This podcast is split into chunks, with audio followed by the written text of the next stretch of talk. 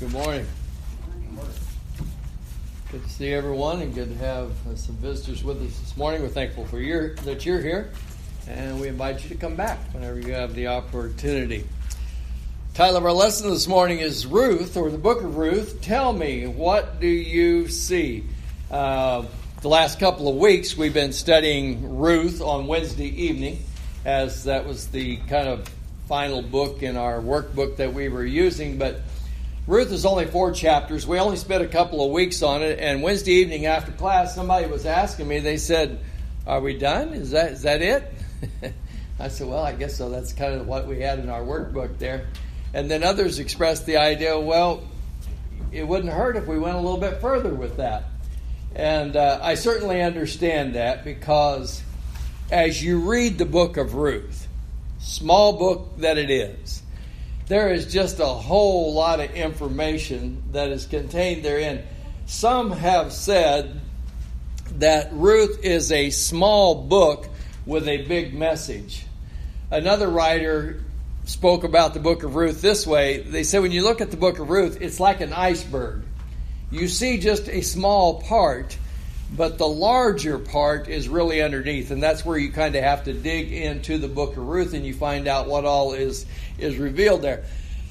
So as you as you think about the book of Ruth, some people look at it and they say, "Well, that's just a small book that's kind of tucked away there in the Old Testament." Some look a little deeper and kind of delve into, start to read the book of Ruth, and you find the main characters of Ruth and Boaz and Naomi. And some people, as they look at the book of Ruth, they say, well, there's redemption in there, and that's certainly so. And as you study the book of Ruth, you also find out that God's providence is in there, and that's certainly so. But I want to suggest to you that there's some other things in there also, and we're going to kind of explore that a little bit this morning. But as we get into this, I just simply want to ask you is like when you look at the book of Ruth, what do you see? And so, in regards to that sort of question, I want us to take a look at the time because it's important as you study the book of Ruth to recognize the time frame in which this book was written. We want to take a quick look at the story, and then we want to take a look at the message that is uh, recorded there for, recorded there for us. First of all, I'll just pull this up. The time. Ruth chapter 1 and verse 1. It says, Now it came to pass in the days when the judges ruled. The writer states that right at the outset. It's like that kind of jumps right at you now in the days when the judges ruled. He wants us to understand that this story, this setting, takes place during that period of time in Israel's history. We just studied the book of Judges just here recently, but I want to kind of remind you as we take a look at this story of Ruth this morning, some of the things that we learned from the book uh, of Judges. I want you to notice, if you'll turn in the book of Judges, if you're already at Ruth, just turn to your left a little bit there and go to chapter 2. And I want to read from verse 18 and 19 because in Judges chapter 2, you have kind of this summary statement that helps you kind of see what was taking place in the book of Judges. Verse 18 And when the Lord raised up judges for them, the Lord was with the judge and delivered them out of the hand of their enemies all the days of the judge. For the Lord was moved to pity by their groaning because of those who oppressed them and harassed them. And it came to pass when the judge was dead that they reverted and behaved more corruptly than their fathers by following other gods to serve them and bow down to them. They did not cease from their own doings from, or nor from their stubborn way. What does that say? During this period of the judges, God would allow their enemies to oppress them. And then, when they were being oppressed, finally they would cry out to God. And God, in His mercy and His pity, He would send a judge to deliver them. and they would return to faithfulness for a period of time while the judge lived. But then, after the judge died, they'd go right back to doing the same old thing that they were doing before. And that's the cycle that you see in the book of Judges, repeated over and over and over again. But now I want to add something else to that time frame that we need to understand about the book of Judges. Turn over to Judges chapter 21 and verse 25. This is kind of the final statement contained within the book of Judges. Judges chapter 21 and verse 25. It says, In those days there was no king in Israel, and everyone did what was right in their own eyes. Now you kind of have to understand what the writer is suggesting. In that period of time, where these people oftentimes turned away from God and then ended up being oppressed by their enemies and doing what was right in their own time, in their own eyes, he says at that time there was no king in Israel. So they just did what was right in their own eyes.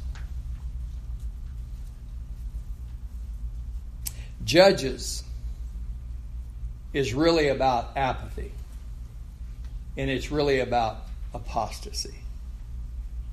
They didn't recognize how much they had been blessed by God. And not recognizing how much they had been blessed by God, they turned away and served other gods. And then God would allow them to be oppressed. The statement that is used there in the book of Judges when it says that every man did what was right in his own eye, the word that is used there, eye, over and over and over again, means more than just sight. It also means perception. In other words, this is the way I see things.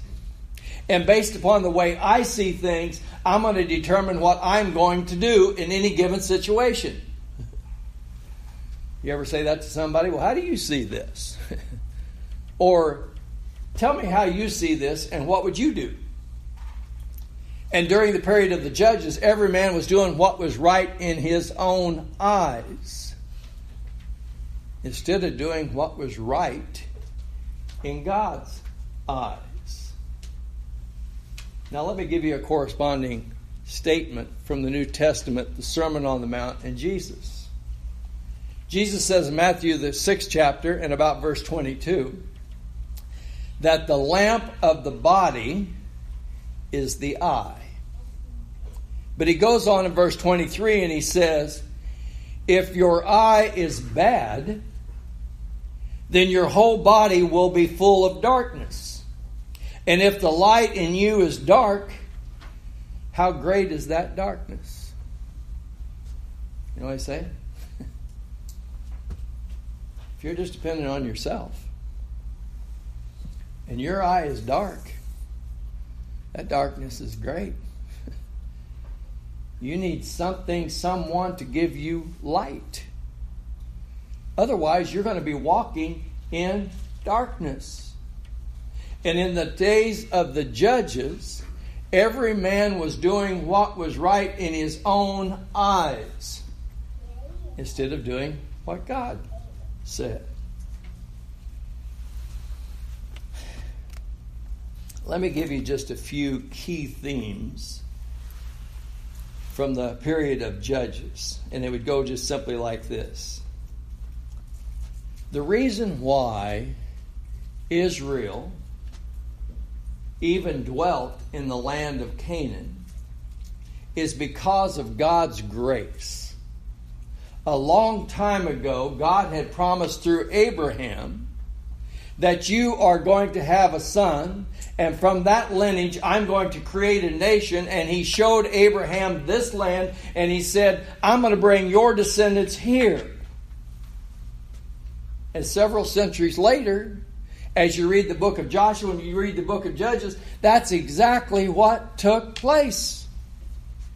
God took Abraham's descendants, made a multitude of people out of them, and delivered them into the land of milk and honey.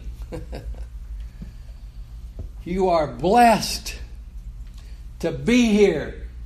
And it's God who brought you here. And that's the statement that is made at the close of the book of Joshua that not one word of the promise that God had made had failed, but everything had been fulfilled. And then you have the book of Judges in that time frame. And when we study Judges, remember how it started? It started off so good. they turned to God and asked what they should do, and God told them. But immediately following that, what happened?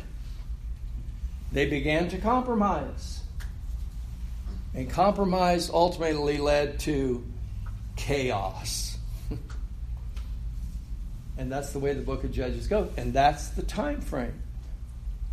But from the book of Judges, one of the very first things you ought to remember is the reason why you are even here is because of the grace of God.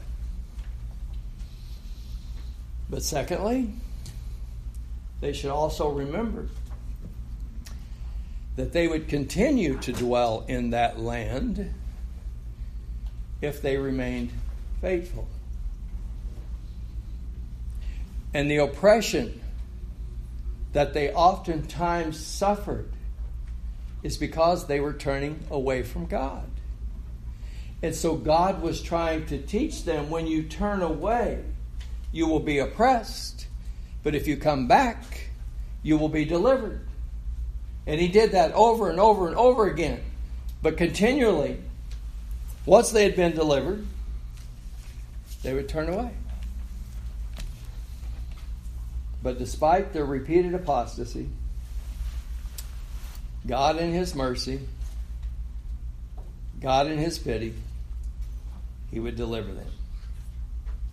But with those judges, it was just a temporary reprieve. Those judges were never successful in turning them continually back to God. So in Judges chapter 21 and verse 25, when the writer says that at that time there was no king in Israel, that's a statement of fact and every man was doing what was right in his own eyes, but that's also a statement of where God is wanting to take them.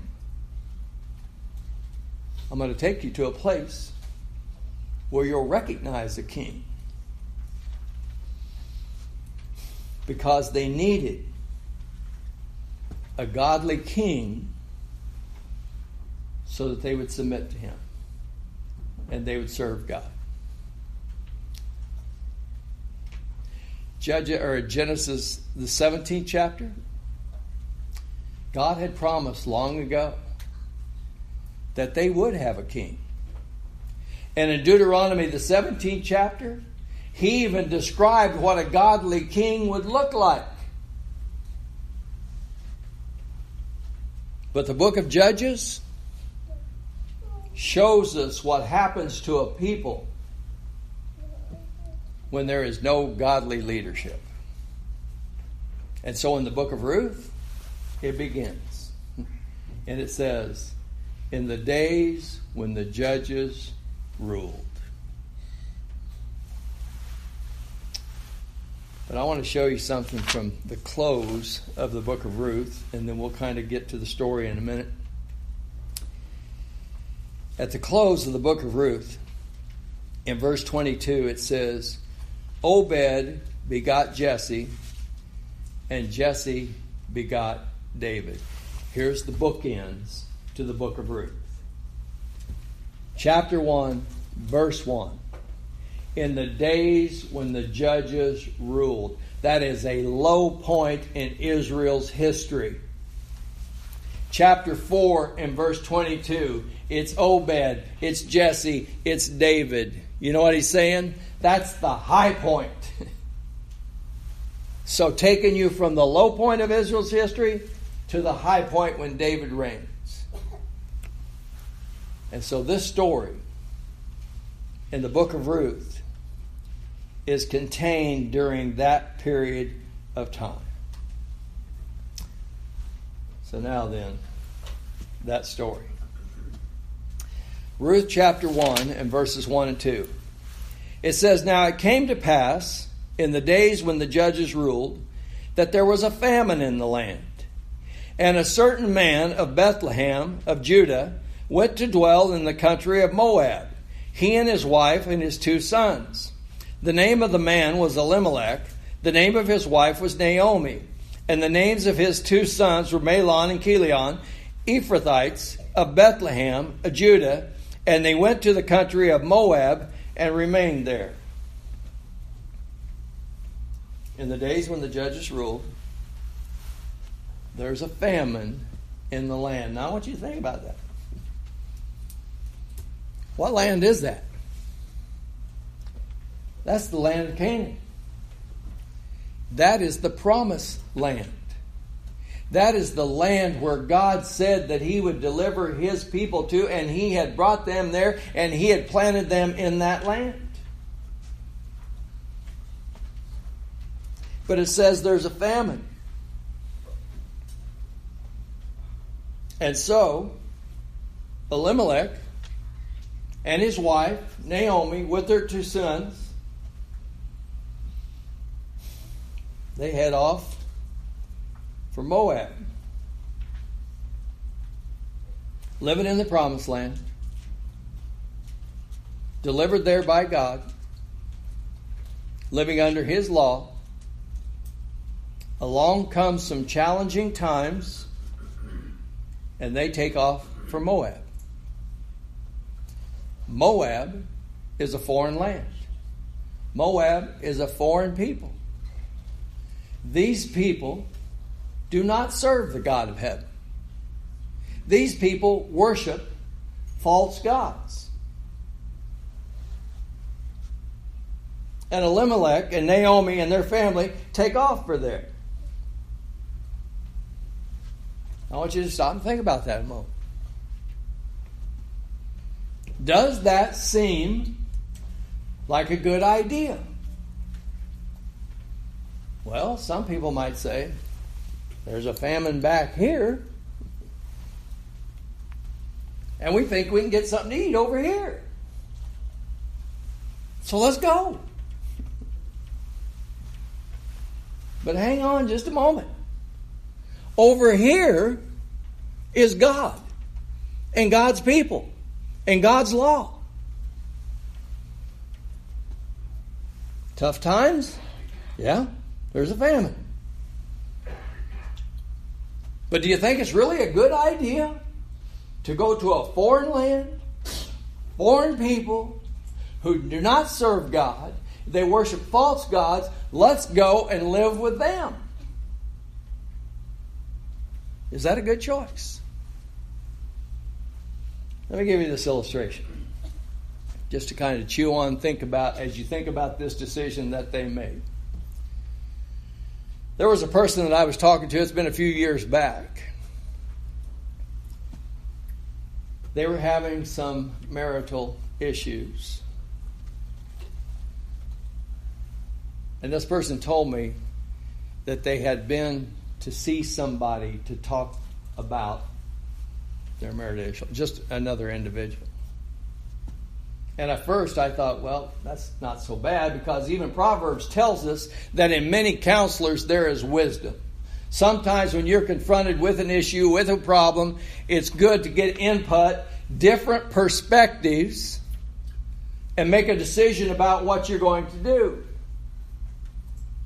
But here's what this person told me the person that they went to talk to had been divorced three times. Good choice? Good counselor? So you've got God's people facing a difficult situation, and where do they go? A foreign land? Foreign people who do not serve God? Who worship false gods? I won't take the time to go there, but if you want to know a little bit more about Moab, go back and read Judges 3. We studied that. Remember one of the first judges that we studied? He was a left handed guy. Remember that? Ehud. And guess who Ehud delivered God's people from? Eglon. And Eglon was the king of who? The Moabites, who had been oppressing God's people for 18 years.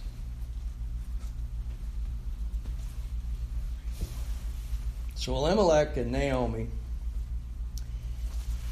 head off from Moab.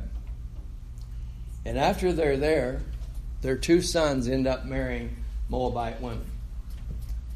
Elimelech dies. And then the two sons die. And now Naomi is left in a foreign land without a husband and without sons.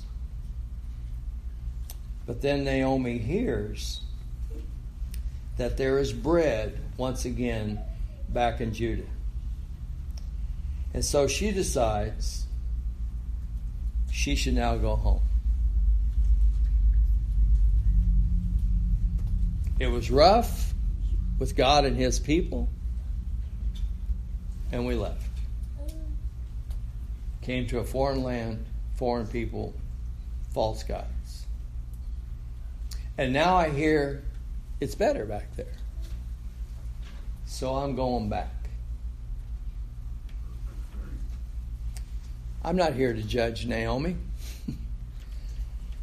I'm just here to ask you to consider her actions. And so when I read that, I have this question Is Naomi acting out of conviction or convenience?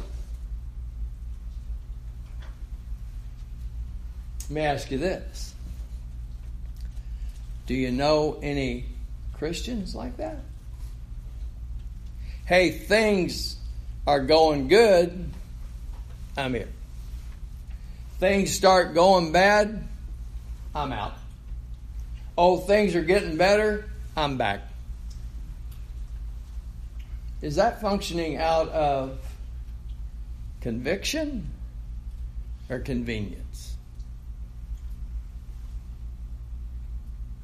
Now, as I look at Naomi, I just have to ask that question.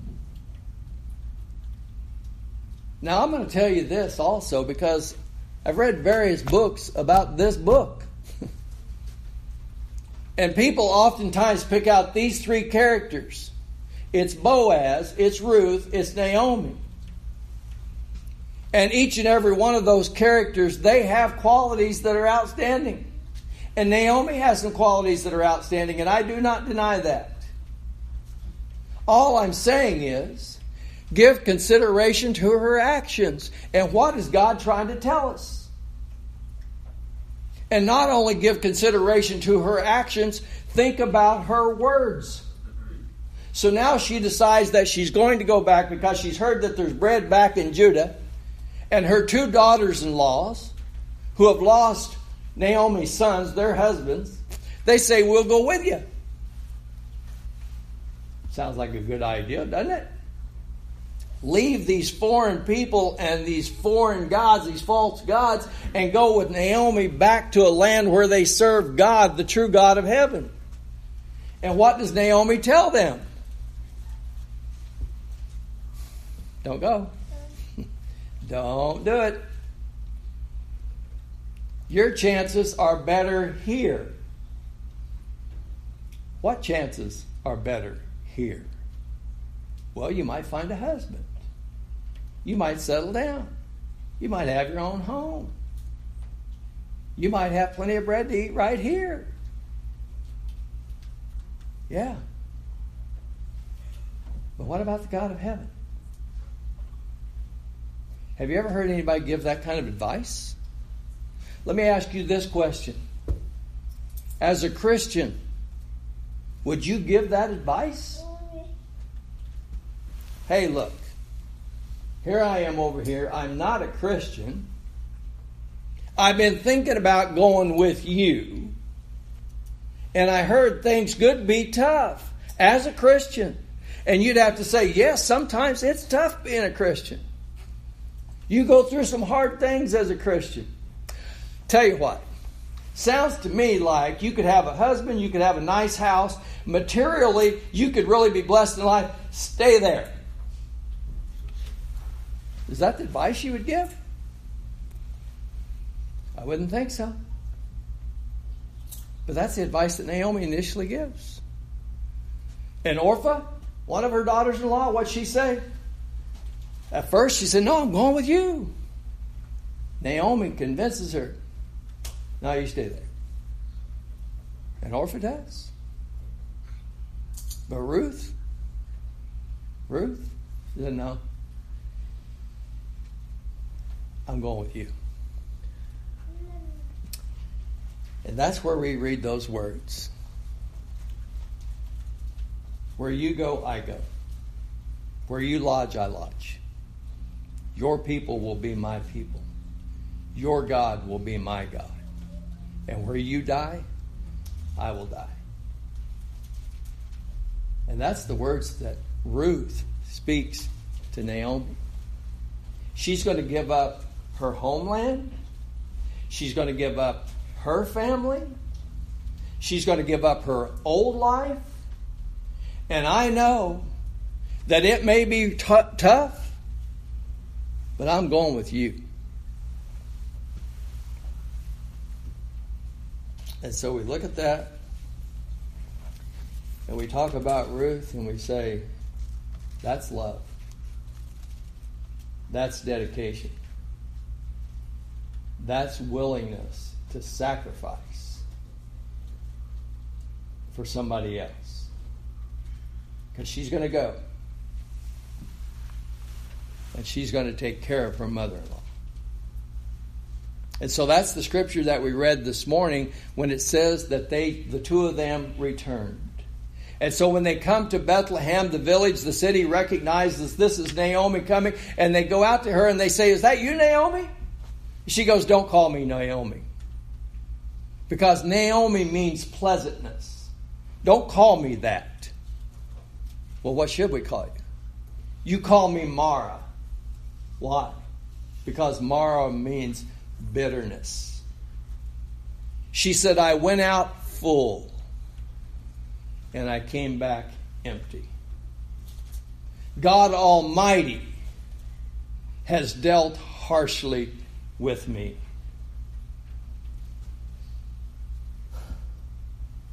God Almighty has dealt harshly with me.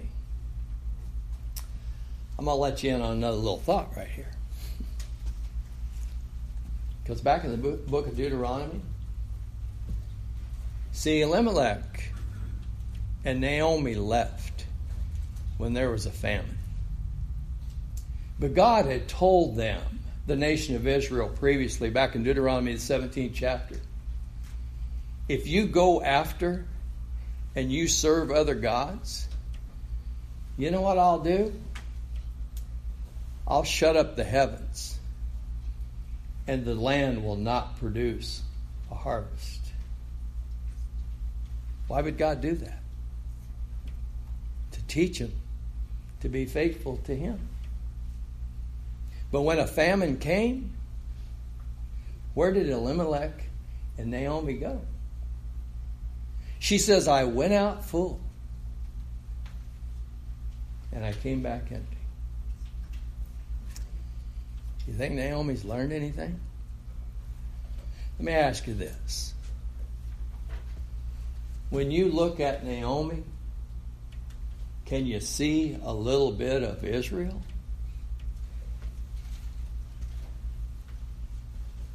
So Naomi and Ruth return. Naomi is older. And in the second chapter, Ruth recognizes they got to eat. And in order for them to eat, she's got to go to work. So Ruth says that she's going out to glean from the fields because when they returned, it was the beginning of the barley harvest. And in that day and time, the men would be out working, but there would be others and women that would sometimes follow along after and they would pick up what was missed and so forth. Hard work for little return. But Ruth recognized it had to be done if they were going to eat. But it just so happens It just so happens, of all the fields that she could have gone and worked in, she happens to go to the field of a man by the name of Boaz. Boaz happens to take notice of her, and he begins to ask, Who is that? and they tell him who she is and that she is the one that has returned with Naomi, and he recognizes that is a virtuous, self sacrificing type thing she's doing. She has left her land and her people to come there, and she's out there working to provide for herself and for Naomi. So, what does Boaz do? He calls for her. Come have lunch with us. You want to drink from the water that the workers have provided? Drink all you want. And then he tells the workers, when you go back to harvesting, hey, drop a little extra along the way that she might be able to pick it up. And he even tells her you can kind of enter into the main part of the harvest. You can get some of that. And so Ruth is impressed by all this. She can't hardly believe her good fortune. And so that day, when she goes back home and she tells Naomi about all this, Naomi says, You were working where? Boaz. She says, Wait a minute. He's a close relative of ours, of Elimelech. He could be our family redeemer. And what that means, just very simply, is this. In that day and time, it was important to have a piece of ground. Because if you had that piece of ground, your family would have something to work, and that means you would have something to eat. And so her husband is dead, her sons are dead, and she tells Ruth, that Boaz is a close relative. He could possibly be our family redeemer that could purchase this land back. I'll skip forward in this story to where Naomi tells Ruth, This is what you do. Boaz will be out there at the threshing floor, and tonight, after he has eaten, after he has had his supper, after he's drank, and he lays down, I want you to go and lay down at his feet. Now, this is a strange custom in Israel. We don't really comprehend this, but this is the way in which a request could be made for him, the close relative, to be the family redeemer. And so that's what Ruth does. And he wakes up and he sees it's her. And she says, Take your garment your blanket and cover me. That's a way of asking for him to be the family redeemer. Boaz likes the idea. And he says he will. There's some other details because there's a relative that is a little bit closer, but that gets worked out. And Boaz ends up being the family redeemer. But in so doing, he's going to marry Ruth. So he does. I want to read to you from the fourth chapter, verse 13 through 17. It says So Boaz took Ruth, and she became his wife. And when he went into her, the Lord gave her conception, and she bore a son. Then the women said to Naomi, Blessed be the Lord who has not left you this day without a close relative and may his name be famous in Israel. And may he be to you a restorer of life and a nourisher in your old age. For your daughter in law, who loves you, is better to you than seven sons has borne him. Then Naomi took the child, Naomi took the child, and laid him on her bosom, and became a nurse to him. Also, verse 17, the neighbor women gave him a name, saying, There is a son born to Naomi, and they called his name they called his name Obed. He is the father of Jesse, the father of David. Neighbor women gather around and they tell Naomi how blessed she is and how good God has been to her and how her daughter in law loves her. And this child has been born to you. And then the village women name this son. And they call him Obed. Now, in that day and time, names mean something. So, you want to know what Obed means? It means serving or servant. So the writer goes on to record the lineage from Obed to Jesse to David. And so we keep in mind where did this story begin? In the days when the judges ruled. That's a low point in Israel's history. And now he said there is a son that has been born Obed. His name is servant. And he will have a son named Jesse, and that's, that man will have a son named David. That'll be the high point in Israel's history. And so it goes from a time when every man does what is right in his own eyes to a time when there is a king in Israel. And that king was David. And you remember what is said about David? He was a man after God's own heart. Did David have his issues? Yeah, he did. But he was a man after God's own heart. So you see this story take place between the low point and it points to the high point. Now, I want you to keep this in mind also. It's clearly understood, and all scholars recognize, that when this story begins and it says that it took place in the days of the judges, what that's saying is that this story is being written way down the line, decades, maybe a century later and the writer is recording this and he's looking back. And I want to tell you this story that took place during the days of the judges.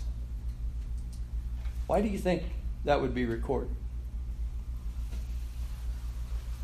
I know this from the New Testament that the Apostle Paul said in Romans 15 and verse 4 that whatsoever things were written aforetime were written for our learning, that through patience and comfort of the Scriptures we might have hope.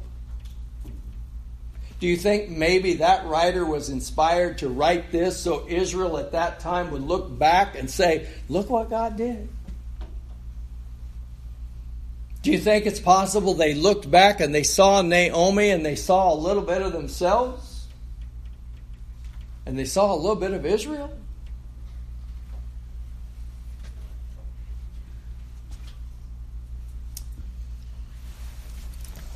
Ruth chapter 1, verse 20 through 22.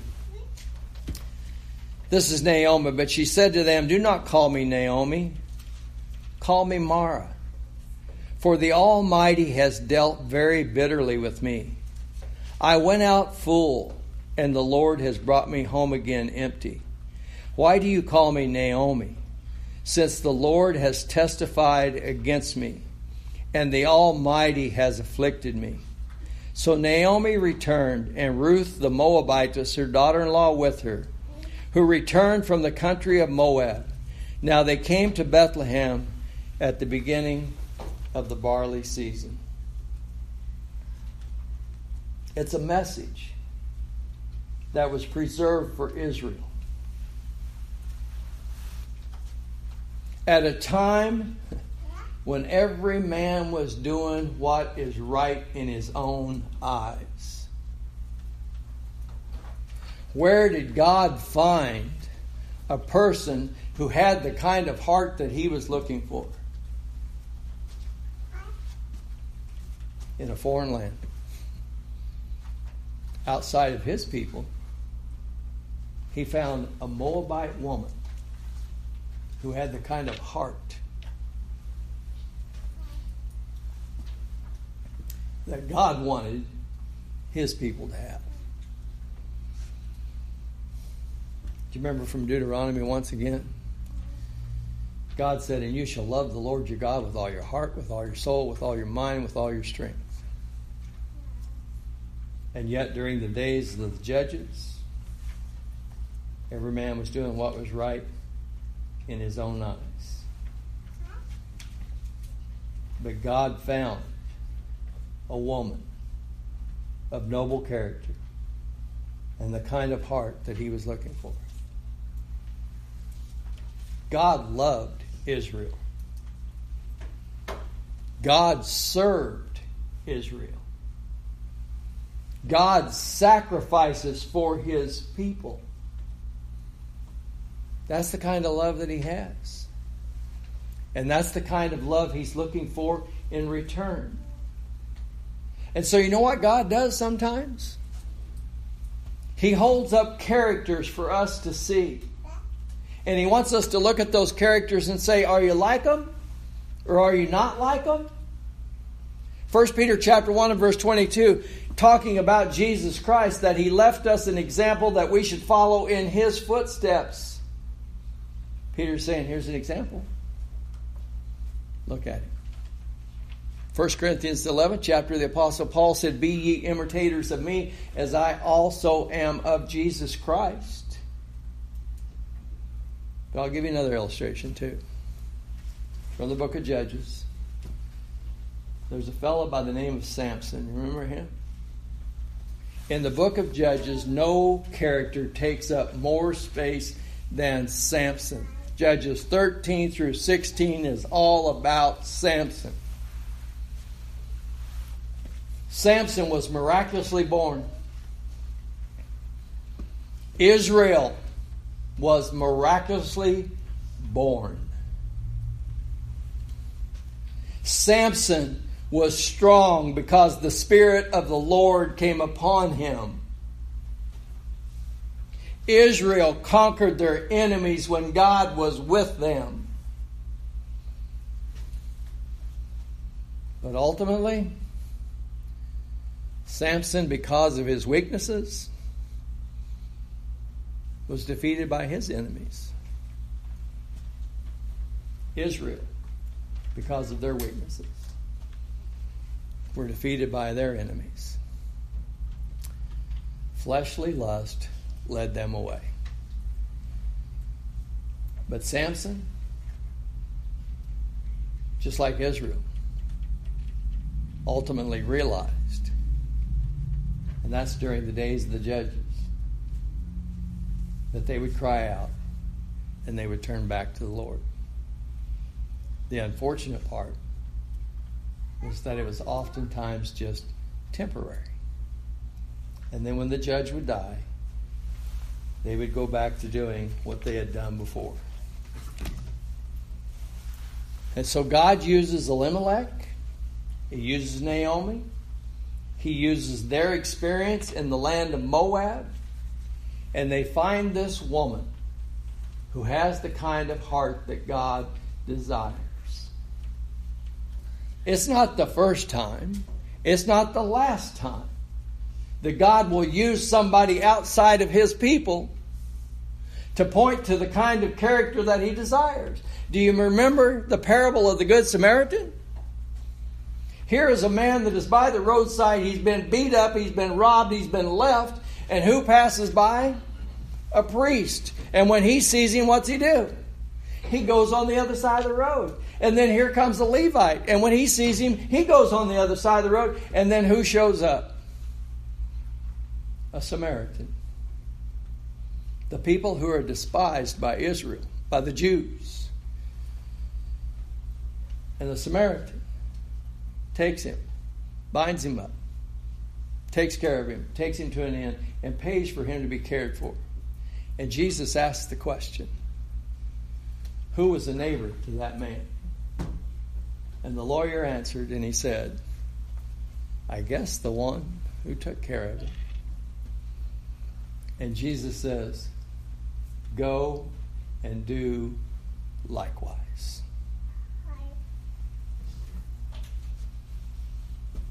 So, what's the message that God wanted Israel to see? I think what God wanted Israel to see, as this writer, whenever exactly it was, we're not definitely sure, but we know it's in the future, and he writes and he looks back to that time. And what does he want Israel to remember? And what does he want them to see? That God wants you to trust him. He wants you to stay with him in the good times and in the bad. And that all along, God was working out his plan. It was in the days of the judges, and he finds a woman with the right kind of heart, and she has a child that is named servant. You think there's a message there?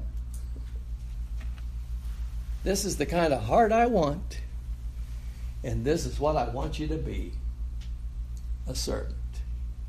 And I want you to trust me. And I want you to stay with me. In the good times and in the bad. Just like God stayed with Israel and worked out his plan. Naomi wandered like Israel did. But eventually she came back home. And when she came back home, she said, I went out full and I came back empty. You know what I'd like to say to Naomi at that time? Naomi, you're back home.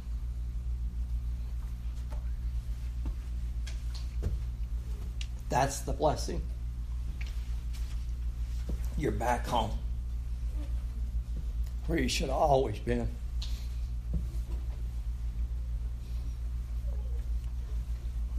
And when she was back home, that's when she was blessed. That's the time, that's the story. I believe that's the message that we find as you take a look at the book of Ruth. Look at Naomi. You can see Israel. Look at Naomi. You can see yourself. Can't you?